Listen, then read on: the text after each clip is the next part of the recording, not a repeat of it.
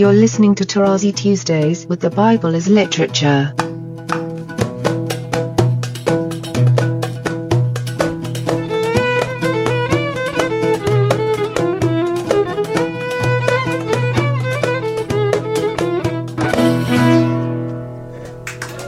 Hi, this is Father Mark Boulos, and you are listening to Tarazi Tuesdays with the Bible as Literature podcast. This week, Father Paul explains that a sign in the Bible is distinct from a miracle and is used to assign a function or meaning to something within the story. I am delighted to introduce Father Paul on the Bible as Literature podcast, Tarazi Tuesdays. The same word Peter is applied to the cattle and the firstlings of the cattle. Here again, if you change from opener of the womb and then firstlings, you hear two sounds, but in Hebrew it is the same sound, the Peter. And then in 13, repeated, the fetter of an ass you shall redeem with a lamb. And if you do not redeem, we have here the root of pada that becomes very important in the book of Isaiah. We have it in Arabic also, fada, fidyat. Okay, it's to pay something to get back what you have lost. In the Greek, it is interesting that you have a prefix associated with agorazo. Agorazo means to buy.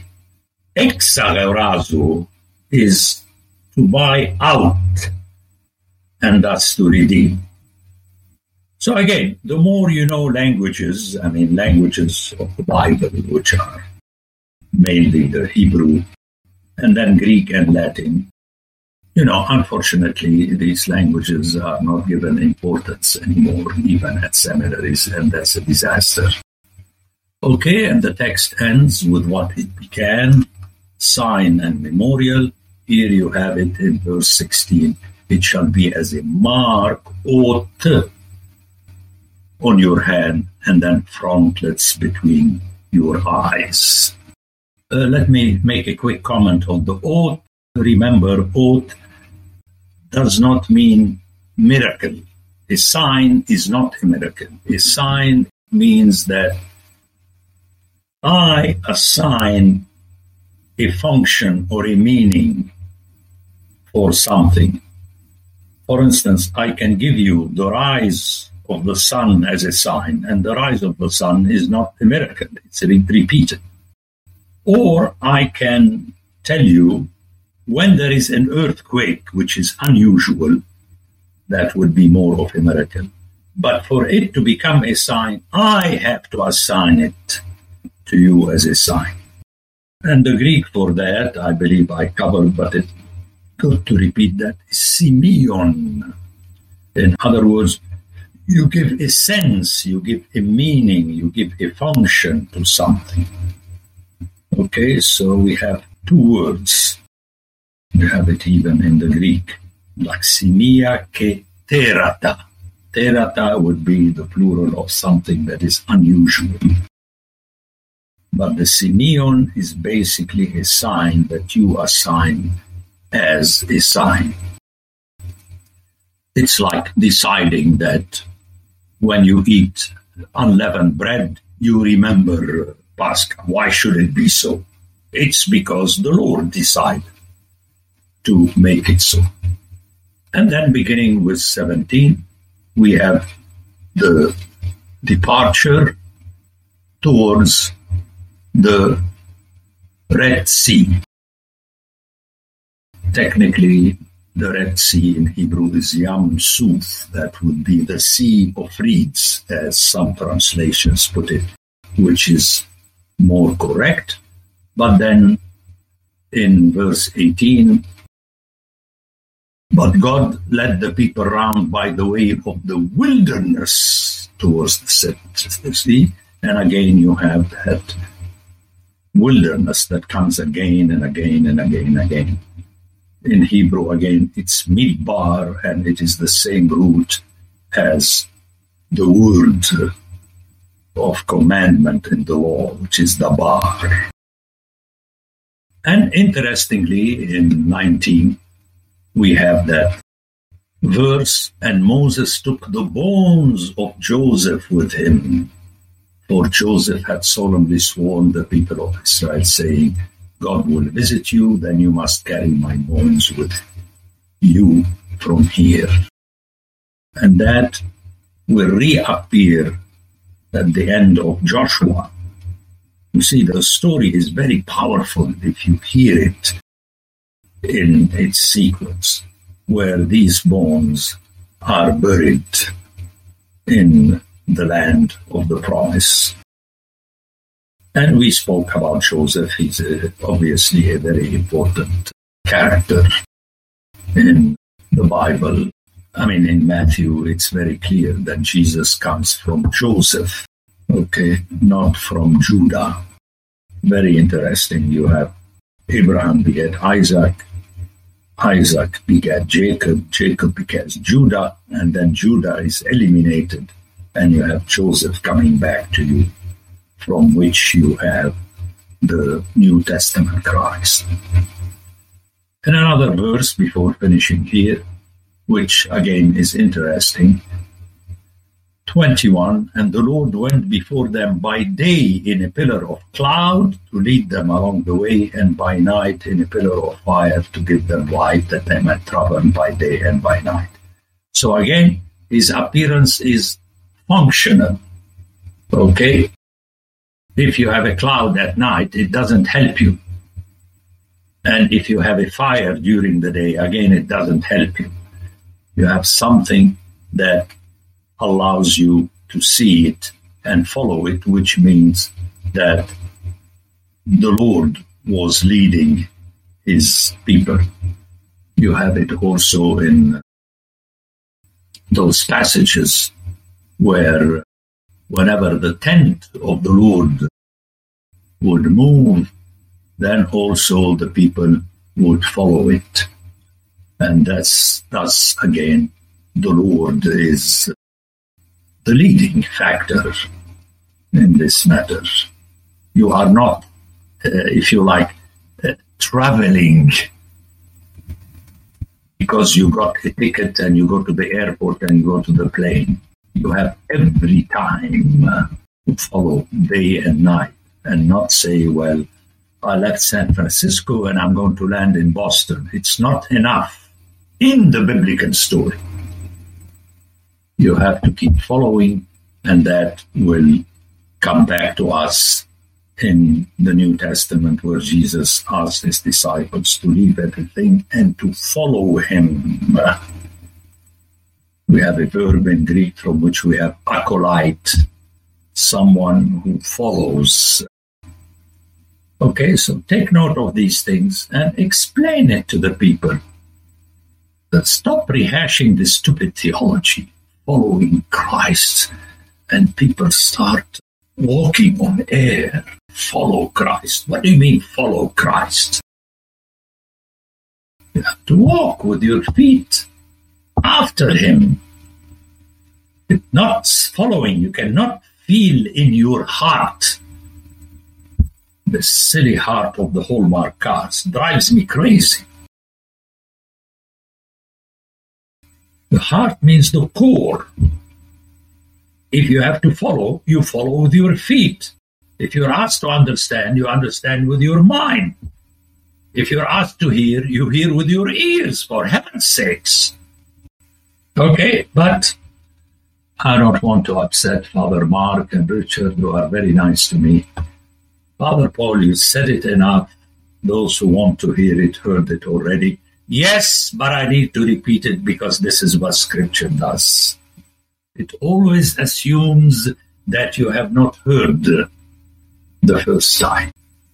And then in chapter 4, we have Israel going towards the Sea of Reeds. And then beginning with verse 5, we have the pursuit of Israel. by Egypt and Pharaoh. And you have locations, and yet the people started complaining when they saw the pursuit, and they said in verse 11, they said to Moses, Is it because there are no graves in Egypt that you have taken us away to die in the wilderness? What have you done to us? Is not this what we said to you in Egypt? Let us alone and let us serve the Egyptians. Notice the reaction of the people. Obviously, in the biblical story, because this is what the author wants to underscore for you. And then you have that silly statement by them at the end of verse 12 for it would have been better for us to serve, and again hear it as abad, to be the slaves of the Egyptians, than to die in the wilderness.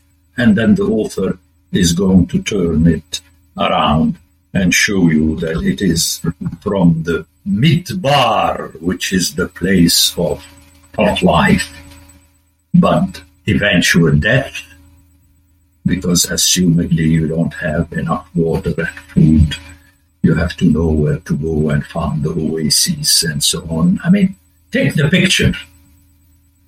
Ultimately, you risk more to die in the wilderness than you do near the main rivers and the big cities. But the price is that you have to be the slave of the system that built the buildings and the canals. Whereas the Bible is telling you this midbar that looks like a place where ultimately you die, it is the place of life through the, the dabar that comes out in the wilderness beginning with the mountain which was in the wilderness of Midian, and then soon we shall find this text that speaks about the bread of life that comes from heaven, the manna. So it's a very powerful story. I don't like to say powerful thought and theology and idea, and so dismiss these words. It's the biblical story. It is very powerful. But the powerful lies one more time, one more time, one more time on the play on words which cannot function except in the original language of the text. If the original is Greek, then you have to submit to Greek. If the original is Latin, but in this case, the original is the biblical language, that is referred to as Hebrew, and thus you have to learn it and teach it, as I said very early to the children. And Moses said to the people in verse 13, Fear not, stand firm and see the salvation. I commented on that, but let me go back to it and repeat that the same word, Yeshua, in Hebrew, is very tricky because the Bible itself, I mean, the translation, sometimes translated as victory, sometimes as salvation. But salvation and victory in English are two different things.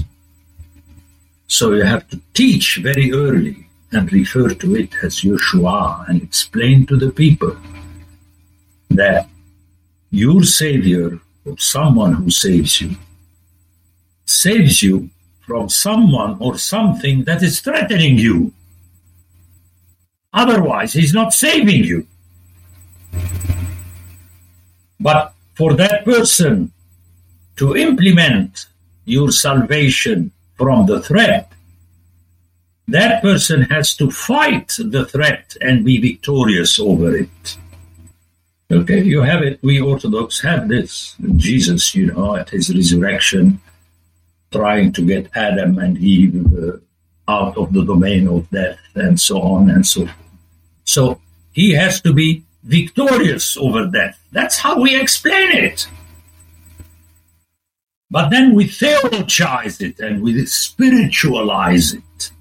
No, do not do that. Make the word functional. Yasha means to save on the basis of being victorious over. Once you capture this, you will be able to follow the text more easily whenever you encounter Yeshua and not play the theological game. Here Yeshua means salvation, there Yeshua means victory. There is no here and there. Yeshua is the same word. Exactly, you have to deal with it exactly as you have to deal with fetter, as we mentioned earlier. To break something. And only then you understand the function. The Bible as Literature is a production of the Ephesus School Network.